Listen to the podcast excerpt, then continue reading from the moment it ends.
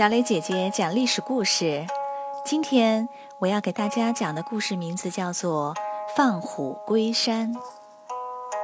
孟明视没去打郑国，回头灭掉了华国，抢了很多东西，装满了几百辆大车，要带回秦国去。一路往回走，不久又到了地形险恶的崤山。孟明视不敢大意，把大军分成四个小队，小心翼翼地前进。进了崤山，山路越来越窄，越来越陡，装满东西的大车太重了，马都拉不动，只能有人在前面拉着马，有人在后面推着车，一步一步往前拱。一不小心就摔一跤，车上的东西掉下来，散落一地，大家乱哄哄的，就像挤进了一条死胡同似的。过了一会儿，前面不动了，孟明视上前一看，只见路上横七竖八的堆着许多木头，中间立着一面五丈高的大旗，上面。有个镜子，孟明视吓了一大跳，可周围特别安静，并没有晋国的兵马，只听见风吹着大旗扑噜噜的响。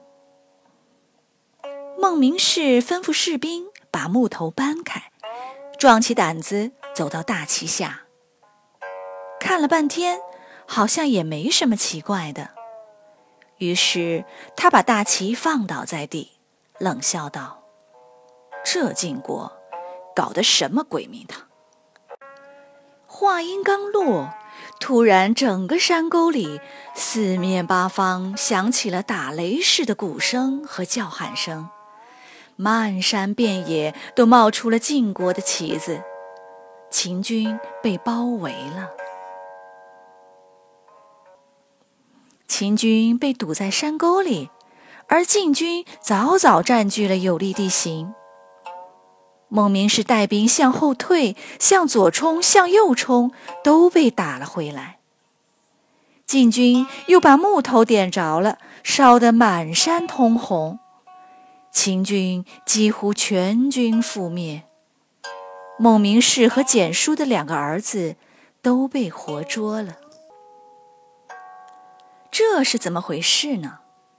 原来晋文公死了，他的儿子晋襄公即位后，大将先轸得到了秦国要去打郑国的消息。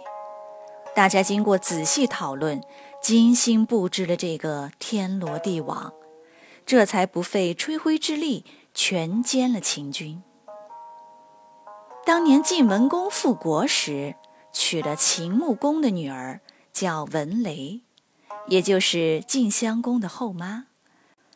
他担心晋国和秦国的仇恨越结越深，一听说有几个人被活捉了，就劝晋襄公放了他们。文雷说：“他们打了败仗，秦穆公肯定饶不了他们，你让秦穆公去处置他们吧，他一定会感激你的。楚国的程德臣打了败仗，不就被楚王给杀了吗？”晋襄公看母亲来求自己，心一软，就把孟明视三个给放了。大将先轸正吃着饭，听说了这事儿，赶紧把饭吐了出来，三步并作两步跑到晋襄公那里。他气得暴跳，冲晋襄公吐了一口口水，吼道：“你个小毛孩子，什么都不懂！”大家费了多少心思，流了多少血汗，才抓住他们几个？你凭几句话就把他们放了？你难道不懂什么叫放虎归山吗？晋襄公擦去脸上的口水，知道自己错了，心里很惭愧，立刻派人去追杀。可孟明氏几个一下被放掉，真的就像是逃了命的老虎。一路拼命地跑，不分白天黑夜，抢先渡过了黄河，逃回了秦国。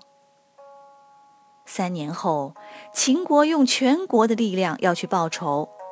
孟明视率领五百辆兵车渡过了黄河，然后把过河的船都烧了。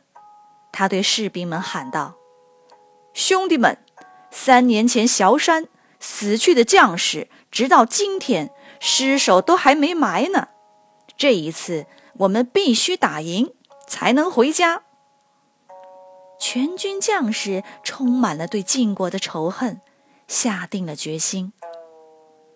秦军势如破竹，很快就打下了晋国的几个大城。面对充满仇恨的秦军，晋国上上下下全都慌了。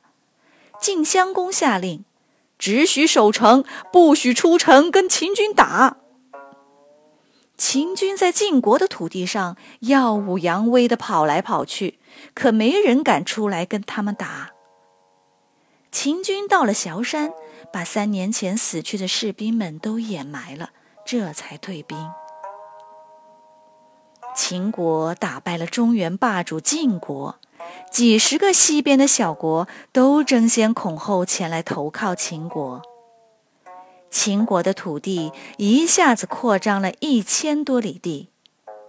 周天王赏给秦穆公十二个铜鼓，封他为西方的霸主。